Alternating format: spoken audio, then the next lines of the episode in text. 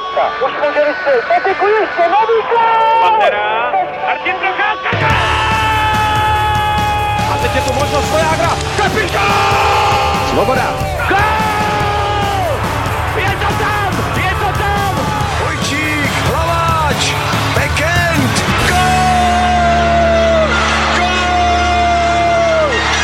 Den, vítejte po další době u dalšího Hokej Focus podcastu. První polovinu základní části má za sebou hokejová extraliga, které po rozpočitém startu už znovu vládne poslední mistr z Liberce. Jaká jsou největší překvapení dosavadního průběhu sezóny a proč se někdejší hokejové bašty Zlín a Pardubice letos tolik trápí?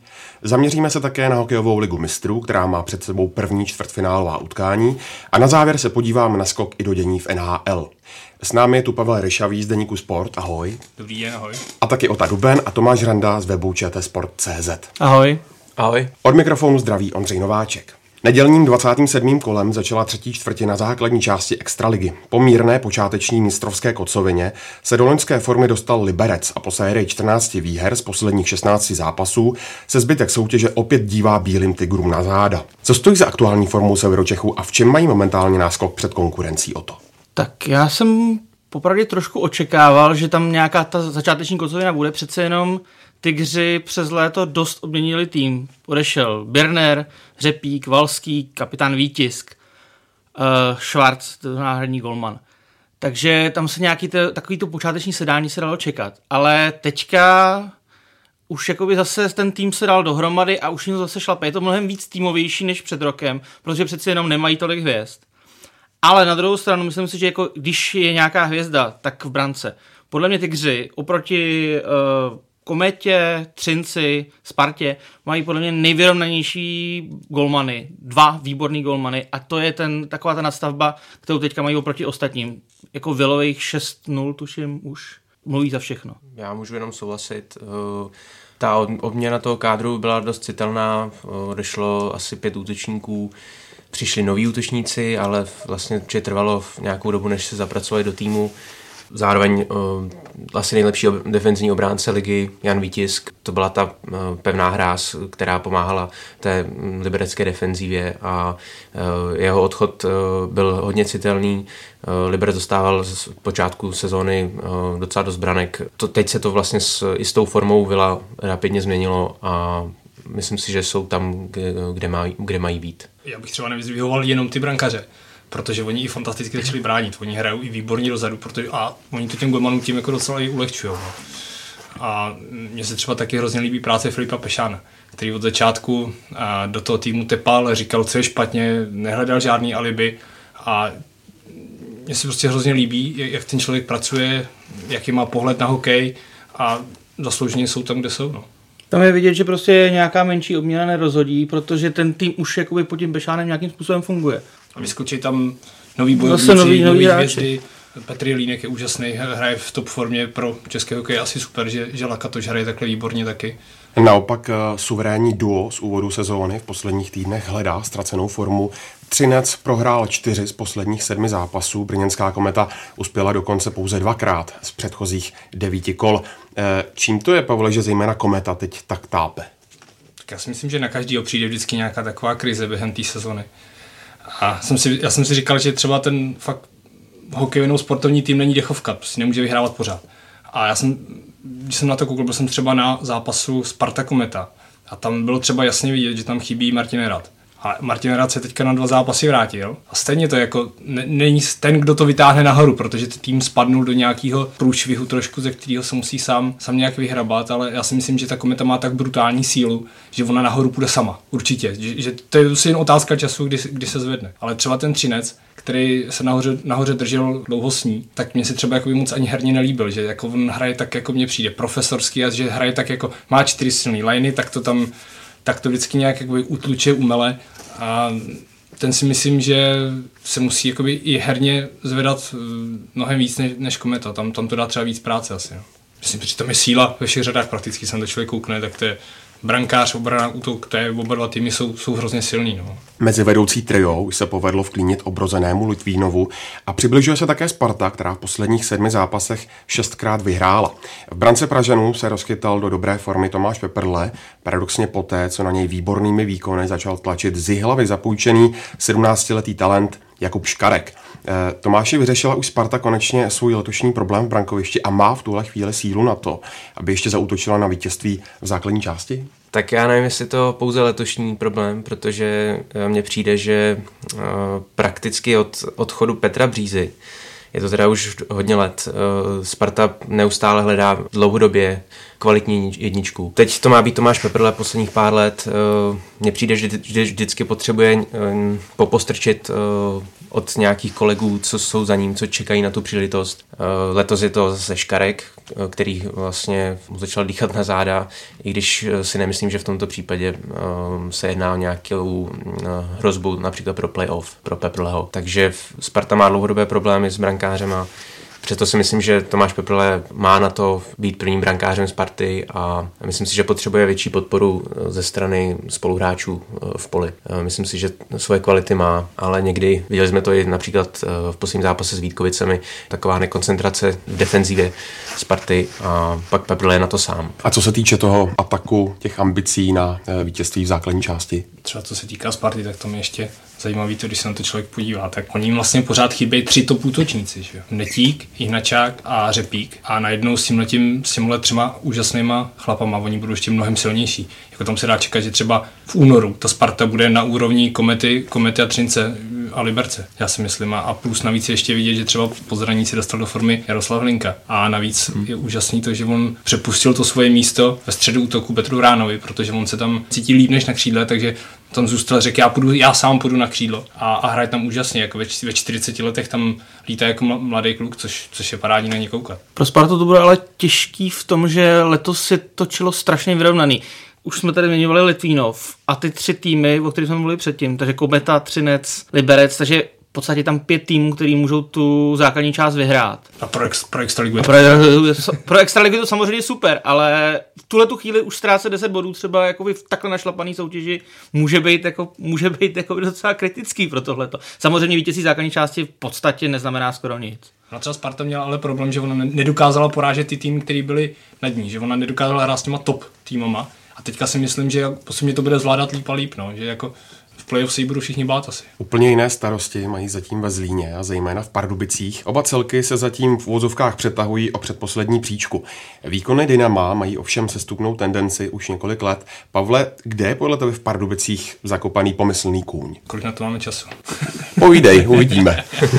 Ne, ta, tam je potřeba se vrátit do roku 2012, protože tam všechno fantasticky fungovalo do té do, do doby a Pardubice v letech 10 až 12 byli fakt nejlepším týmem v Česku. Ale pak se tam stalo něco mezi generálním manažerem Zbigněkem Kusím a majitelem Romanem Šmidberským. Uzavřeli nejspíš nějakou gentlemanskou dohodu, že oni nekomentovali, proč došlo k rozkolu, ale týden potom, co Pardubice porazili Kometu, vyhráli titul, tak, tak Šmidberský se ho vyhodil a ani jeden k tomu eh, neřekl neřek proč. A Roman Šmidberský vsadil na to, že na slova jako brand a, a, a marketing a nejlepší značka hokejová v Česku, jenže tohle to neklaplo, protože on si nevybral moc, moc eh, hodných spolupracovníky, protože třeba Roman Šebek nezvládnul Ondřej Šebek nezvládnul roli toho generálního manažera. A vybírali špatný hráče. Celkově ta koncepce byla tak nějak jakoby zvláštní, že se to furt jakoby lítalo ode zdí ke zdi. Přijde léto, nakoupíme někoho nového. Aha, tak to nevyšlo, tak zase koupíme někoho nového. E, ta první sezóna, třeba 12-13, kdy byla výluka, tak uh, oni skončili docela velkým finančním mankem což byl taky průšvih, řešili to s městem a v tom klubu dlouhodobě není z tohle pohledu jakoby dobrý klima, není tam klid. A pak ty hráči, kteří tam třeba vyrůstají v té organizaci, tak oni nejsou, nejsou zvyklí vyhrávat. To, co dřív uměli ty Pardubice, že ty kluci si měli to sebevědomí, my přijedeme, my vyhrajeme, tak to tam teďka není. A, a oni jsou, to říkal Miloš Říha mladší, který tam končil, tak říkal, podívejte se, kolikrát za sebou Pardubice za poslední roky vyhráli tři zápasy. Tyhle ty série Pardubice nemají, oni dvakrát vyhrajou a až čtyřikrát prohrajou. Teď, letos se jim teďka poslední dobou se jim povedla třeba Šňůra, ale v současné krizi, jaký jsou, oni potřebují třeba vyhrát šest zápasů ze sedmi. a ten tým na to jako momentálně nemá. Plus navíc řeší, fanoušci řeší osobu Pavla Rohlíka, který je předseda představenstva, generální manažer, trenér, tak se tam všechno tak tříská. Teďka najednou, že majitel zase ten klub chce prodat, město je zájemce, prodá, neprodá. Je tam hrozně moc takových těch otázek, furt se to tam motá okolo něčeho. Myslím si, že to musí být strašně těžký v těch Pardubicích hrát. No. Kdyby se měl typnout, jak to s Pardubicemi dopadne? To je otázka, no jestli už narazili na to dno, že loni se tak tak vyhli baráži, anebo jestli to dno teprve přijde. Jako asi by bylo, byla by škoda, no, kdyby takovýhle klub s takovou ohromnou fanouškovskou základnou a tradicí a historií, kdyby, kdyby měl se pohybovat někde dole, ale myslím si, že letos to na tu desítku určitě ještě nebude. Hlavně v té poslední čtyřce skončí. Hmm. Mně přijde zajímavý, že vlastně ta, jakoby ta sestupná křivka těch Pardubic se tak kraje s tím, kdy se Mountfield přestěhoval z Budějovic do Hradce. Vznikl tam na jednu stranu jakoby silný rival, to znamená, že super zápasy čtyřikrát do roka, ale bere to, bere to sponzory, protože je to v jedné, řekněme, v jedné oblasti jsou dva, dva silný týmy. A v tuhle chvíli mi přijde, že ten Hradec je mnohem silnější. To znamená, že i, i to rozhodování potom třeba hráče, jako jestli půjde do Hradce nebo do Pardubic, tak jako vybere si spíš ten Hradec, než může. Jako něco na tom určitě je, co se týká těch sponzorů. Jestli, jestli, jestli, jestli, ta ekonomika není prostě u těch Pardubic trochu oslabená právě tím letím. No možná třeba vemte si to, že třeba když ten majitel Roman Šmiberský, chtěli budovat tu značku, ten klub, který, který budou všichni hltat, chtěl něco dělat podobné, jako je třeba na kometě. Království komety, jak celý region, celá Jižní Morava je zblázněná do komety, lidi to tam hrnou, žerou, jsou z toho úplně hotoví. Že tady to najednou nešlo, protože se tam objevil Mountfield. A najednou ty lidi se rozpoltili, protože jasně, dřív to tak bylo, že východní Čechy, tam se fandilo, na fotbal se jezdilo do Hradce a na hokej se jezdilo do Pardubic. No a najednou v Hradci, v Hradci je oboje, takže tam je fakt, že tam se to trošku jako roztěpilo asi tohle pohledu. No. Zlínští berani měli na podzim podobné problémy v předchozích dvou ročnících Nakonec se ale vždy dokázali zpamatovat a postoupit do čtvrtfinále. Letos už výsledkovou krizi trenér Rostislav Vlach neustál. Fanoušci Zlína ale viní z neúspěchu tradičního celku spíše politiku klubového vedení. Tomáši, proč se Zlínu nedaří navazovat na předchozí úspěchy? No, já si myslím, že zaprvé teda eh, Zlín se potácí v těchto, řekněme, podzimních krizích eh, posledních několik sezón ta loňská byla nejvýraznější, tam se taky eh, lámala chleba, podrželi Rostislava Vlacha tehdy, eh, ukázalo se to jako, jako dobrý krok. Letos asi už došla trpělivost eh, po těch, po těch letech. Eh, podobně jako možná jako Pardubice, Zlín doplácí na, na odchod eh, důležitých hráčů. Zlín staví na odchovancích, což je chválihodné v současné době, kdy prostě staví na vlastních hráčích, snaží se využít vlastní zdroje, ale přece jen asi ten, ten přechod mezi tím, řekněme, juniorským a dospělým hokejem je v českých podmínkách eh, náročnější než eh, například v zahraničí a myslím si, že ta, ta kvalita toho kádru mm, není na, také, na tak vysoké úrovni, aby mohla konkurovat eh, řekněme první polovině tabulky. No, ale další věc asi je, že třeba Rostislav Lach, ať je asi výborný trenér, tak prostě možná už tam asi byl dlouho a už ten zlý i ty lidi možná prokoukli, že, že hmm. oni hrajou fakt, no teďka už ne, ale pod ním hráli fakt hodně defenzivně, prostě hlavně na jistotu. A třeba to bylo teď, teď když porazili kometu, takže ten nový systém nemají tak naučený. Ale říkali, pokud my budeme couvat, tak oni nás zničej. Nesmíme couvat, musíme hrát agresivně. Tohle je cesta, jak ten zlý z té krize dostat třeba. No. Změnit ho, zahrát jinak. Naopak podle očekávání okupují poslední příčku Karlovy Vary, které se ve spodních patrech tabulky pohybují dlouhodobě. Naposledy celek z lázeňského města uhájil extraligovou příslušnost až v baráži a zatím to vypadá, že minimálně play-out na ně čeká i letos. Je to tak o to? Nepochybně. Ten klub jako neví moc jako na čem je. Letos v létě vlastně chtěli prodat extraligu, akorát, že teda nikdo jim za to ty prachy nechtěl dát.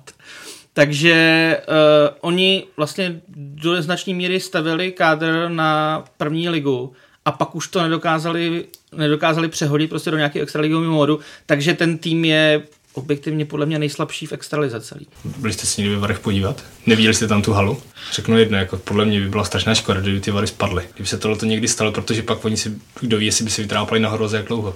Tam to zázemí. Já, když jsem tam chodil po té hale, já jsem si říkal, pecka, to je jak v NHL normálně. Tam ty hráči mají místnost, kde se můžou potkávat, kde tam budou mít to ovoce na tom stole, mají tam posilovnu, všechno v klubových barvách. Ono jak ty nový, tak to nádherně postavili a si tam akorát blbý, že ten region je prostě chudej na ty sponzory, na ty peníze, protože kde nejsou peníze, nejsou hráči. No. Možná někdo z Ruska. Z Ruska. Hm. Zrovna teďka. Hm. Asi na to není úplně nejlepší doba. Posloucháte Hokej Focus podcast, už za chvíli se blíže podíváme na hokejovou ligu mistrů.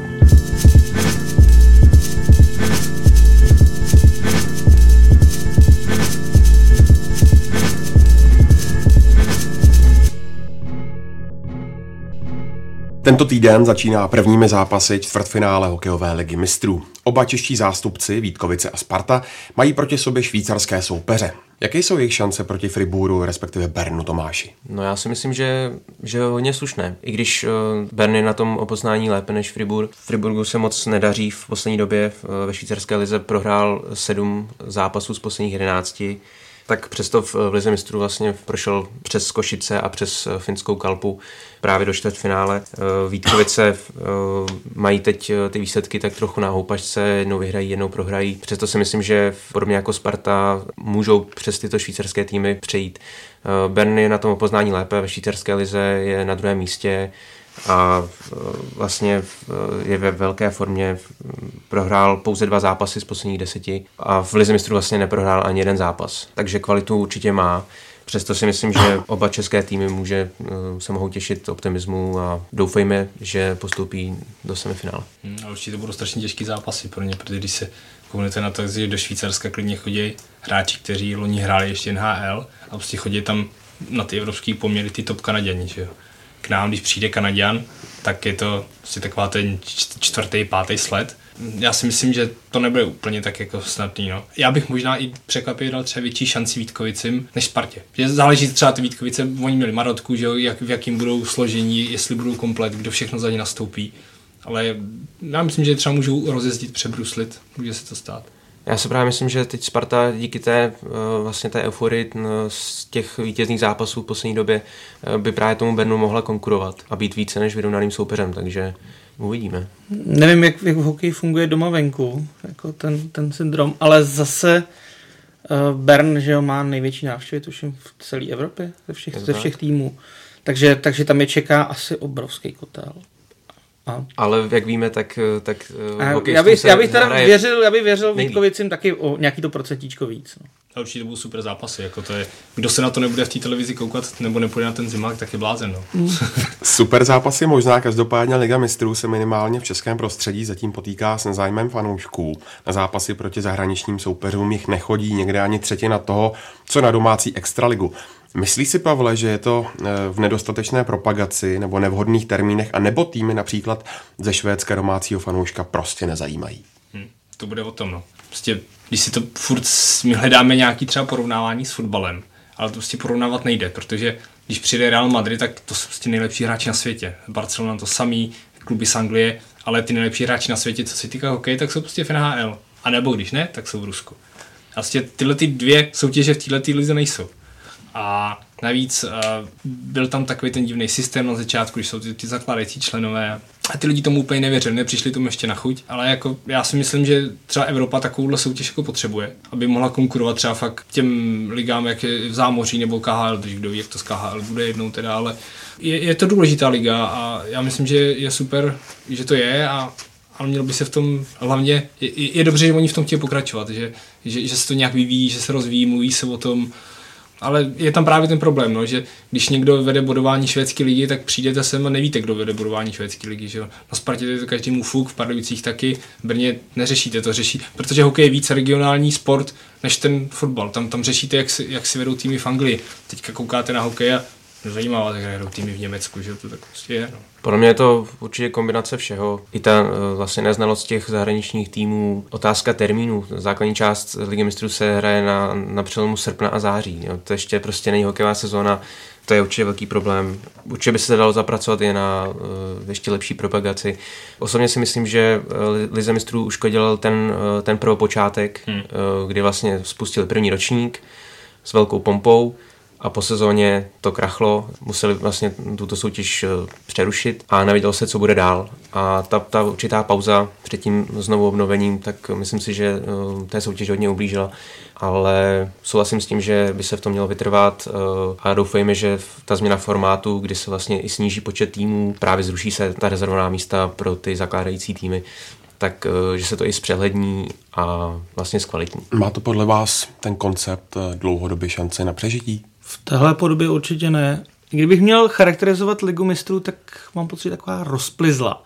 Totiž ono, jakoby je to soutěž, kde je strašně moc týmů a jak už tady bylo řečeno, ta základní část se hraje vlastně před sezónou. Takže jako i z hlediska toho fanouška, když jsem na to díval, tak je to v podstatě takový jako lepší přípravný turnaj před sezónou. To playoff teďka už řekněme jako má nějaký ten podobný koncept třeba jako fotbalová liga mistrů. Ale, ale ta fáze, ta základní část, která se hraje navíc 48 týmů je teďka. Hmm. To, je, to je strašně moc. To znamená, že jestli, jestli oni chtějí opravdu jako ten koncept nějak jako dlouhodobě budovat. A jako, že si myslím, že máme za mořem, máme NHL v postsovětském prostoru je, je teda řekněme KHL, ale v té kontinentální Evropě nic takového není. Já si nutně nemyslím, že by měla být nějaká třeba jako Evropská liga jako celo, celoroční soutěž, když nějaký význam do budoucna by to možná mělo, ale je pravda, že ten hokej je na tohoto příliš jakoby regionální, tři, příliš lokální sport, ale jako začít třeba řekněme s osmi týmama mistři mistři případně z lepších zemí dva, tak jako řekněme maximálně 12. A, a nějaký koncept jako víc zápasů ve skupině. Teď, teď byly, byly skupiny po třech, takže tam jako prostě dva týmy jako ne, ne, nemělo, to, nemělo to ani žádný náboj. Zvlášť, když teda se to hrálo někdy v srpnu ještě. To znamená, že když, když by se radikálně snížil počet účastníků a hráli se třeba dvě skupiny po šesti, každý s každým playoff, tak by to možná mělo mnohem, jakoby bylo to mnohem koncentrovanější a ty lidi by si na tu, tu, tu, tu cestu našli. No. Tak je dobře, že teďka ta smlouva vypršela a těch 48 týmů tam nebude, bo jich tam 32. Ty zakládající členové tam taky nebudou, že teďka ty týmy se tam budou kvalifikovat ryze sportovní cestou. Když tam je 32 týmů, tak to už podle mě jako je je solidní, to, to už je slušný. A jako mě třeba vadilo, třeba osobně, jako fakt ty zakládající členy, když tam byli, jak tam může někdo, kdo třeba nikdy nebyl vůbec mistr. To, to bylo jakoby úlet. Ale teďka, když to je fakt ryze sportovní cestou, jo, proč ne? Ve třetí části Hokej Focus podcastu se ještě krátce podíváme do NHL, kde už mimo jiné znají jméno nováčka, který zámořskou soutěž v příští sezóně rozšíří.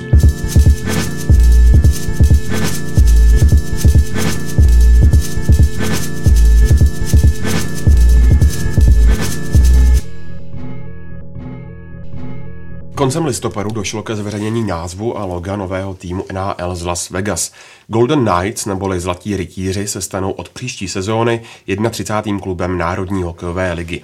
E, Tomáši, co si o tom novém klubu NHL myslíš a co to bude třeba pro ligu znamenat? Já se na tento tým velmi těším. E, myslím si, že přinese e, zase další zatraktivnění nejlepší ligy světa.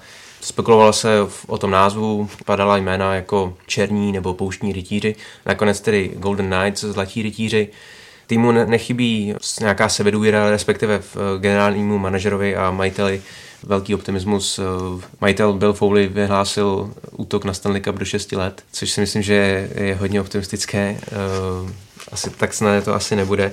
Ale myslím si, že Vegas jako, jako město, jako oblast vlastně překypuje eh, nenaplněným potenciálem, protože tento nový tým FNHL je prvním profesionálním týmem ve městě. Eh, byl tam velký hlad eh, po nějaké hm, profesionální soutěži a vlastně město Vegas se do, dočkalo NHL. Je tam velká podpora z místní komunity. Důkazem je vlastně 16 tisíc permanentek ještě vlastně v prvopočátku celého projektu. Myslím si, že my si pořád eh, z té naší, řekněme, středoevropské, středoevropské perspektivy představujeme Vegas eh, jako to, eh, to, tu jednu ulici s těmi kasíny v uprostřed pouště, ale to město prostě má, to je velká aglomerace, jestli se nepletu, tak je to 29. největší město v USA Vlastně ta oblast má více než půl milionu obyvatel a právě s tou uh, rozšířenou aglomerací přes, uh, přes milion, možná až ke dvěma, ke dvěma milionům. Takže nepředstavujeme si Las Vegas uh, jako um, prostě třídu z, z hotely a z kasíny, kam budou chodit, řekněme, turisté na, na hokej, ale budou tam chodit prostě místní fanoušci. Já se na tento tým velmi těším a bude zajímavé sledovat vlastně rozšiřující draft, přes který oni sestaví svůj kádr kdy vlastně z každého týmu eh, NHL eh, si vyberou jednoho, jednoho nechráněného hráče. No díky ní nebude v létě nuda, no. Já se na to taky hrozně těším. Bude, bude to hrozně zajímavý. Já jsem zvědavý, jestli tam skončí třeba nějaký český hráč. No já já to snad nebude. Ten to určitě nebude. Je pravda, že ten rozšiřující draft může být hodně zajímavý. Třeba teďka se hodně v, v zámoří řeší Ben Bishop, že by, že by ho Tampa jako pustila někam jinam, protože Vasilevský je o několik let mladší, je perspektivnější a oba dva si chránit nemůžou a je tam velké riziko, že ve chvíli, kdy si nechají oba až, až do konce sezóny, tak jim Las Vegas prostě rozšíří tím draftu jednoho z nich jako bez, bez náhrady šlohne, že jo.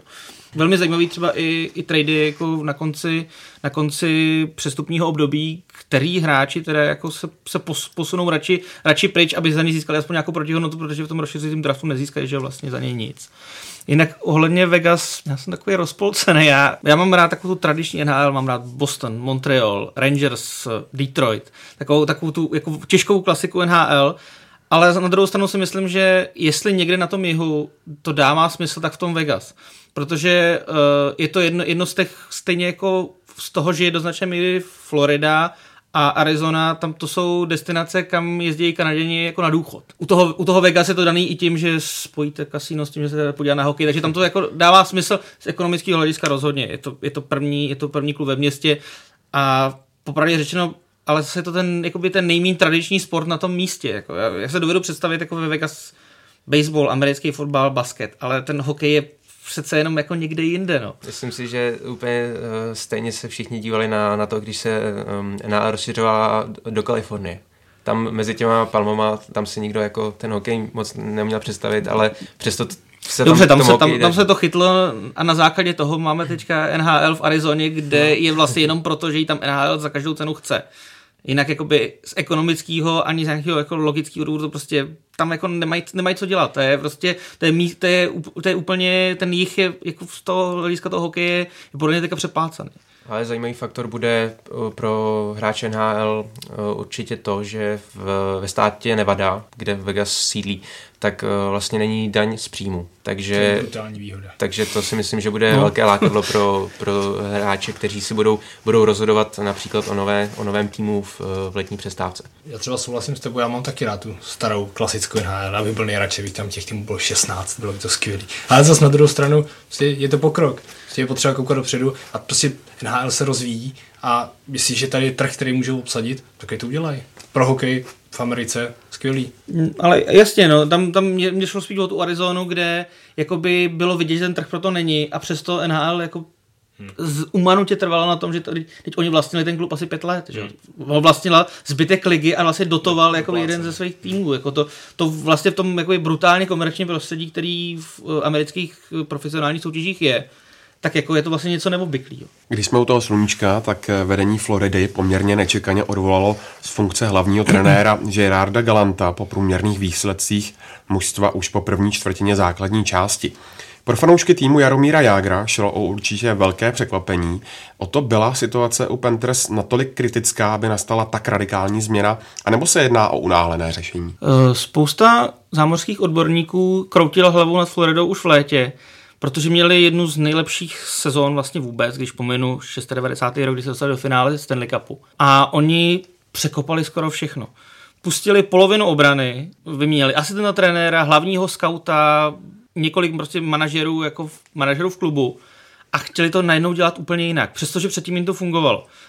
A stejně tak nikdo nemůže pochopit, jako proč vyhodějí kouče, který předchozí sezónu byl druhý v uh, hlasování o, hráč, o trenéra sezóny. A myslím, že nejlíp to oglosoval myslím, Martin Biron, který řekl, že vlastně věnovali Las Vegas novýho kouče. Já si myslím taky, že to bylo uh, ukvapené rozhodnutí, protože přece jenom nejsme zvyklí na NHL, uh, nebo nejsme zvyklí v uh, na vyhazově trenérů po čtvrtině základní části, kdy dá se říct, že zbytek sezóny prostě ještě se dá dohnat potenciální ztráta, která vlastně byla minimální. Oni byli vlastně na hraně playoff, eh, nebo na hraně příček eh, pro playoff.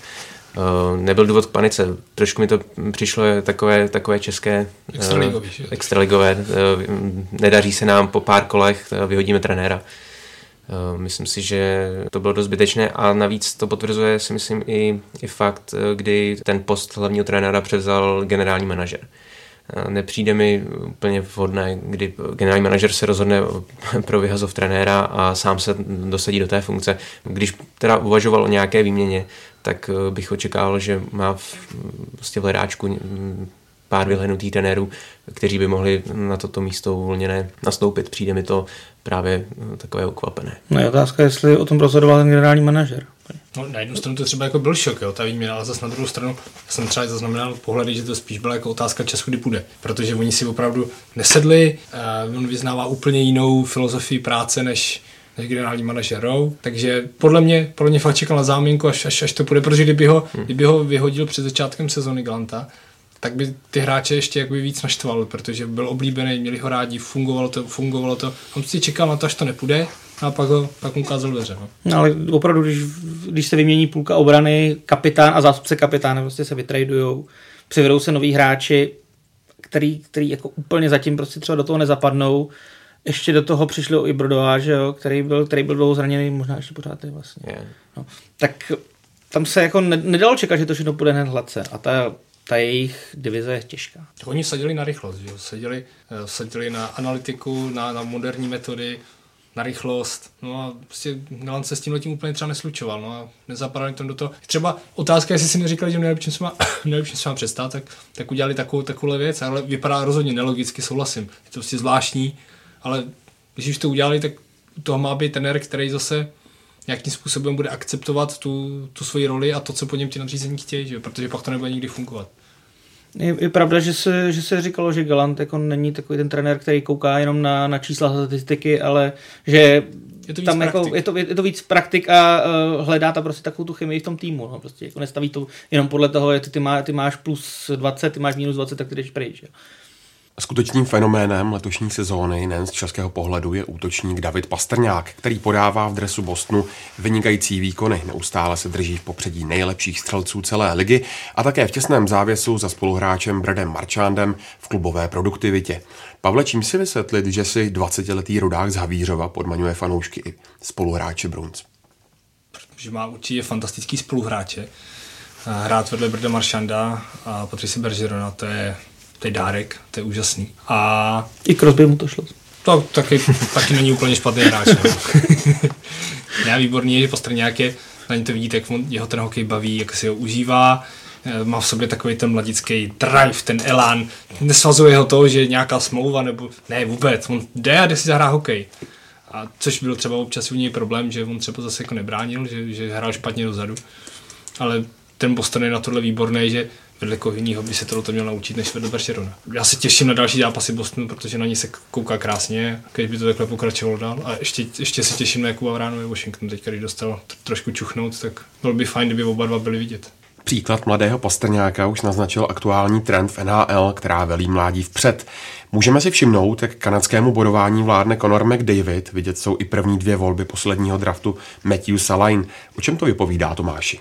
Já bych právě navázal vlastně na ten světový pohár, protože měli jsme tu možnost vidět uh, mladíky v akci už právě na tomto, na tomto prestižním turnaji a uh, myslím si, že tam právě se představil ten, ten trend, který už vlastně můžeme sledovat už řekně od poslední sezóny v NHL, kdy vlastně ti mladíci, kteří přicházejí do NHL, tak už jsou hotovými hráči. Dostávají velký prostor, věří se jim a těží vlastně z toho, uh, z toho, řekně, toho plynulého vývoje a toho přechodu mezi tím mládežnickým a dospělým okem, kdy se vlastně změnil, změnily různé návyky, ať už se týče tréninků, se týče stravy, uh, celkové té přípravy. Ti mladí hráči zapracovali i na, na určité psychologii tom vývoji. Takže prošli si vlastně tím celkovým vývojem uh, daleko rychleji a ten přechod je potom takový snazší.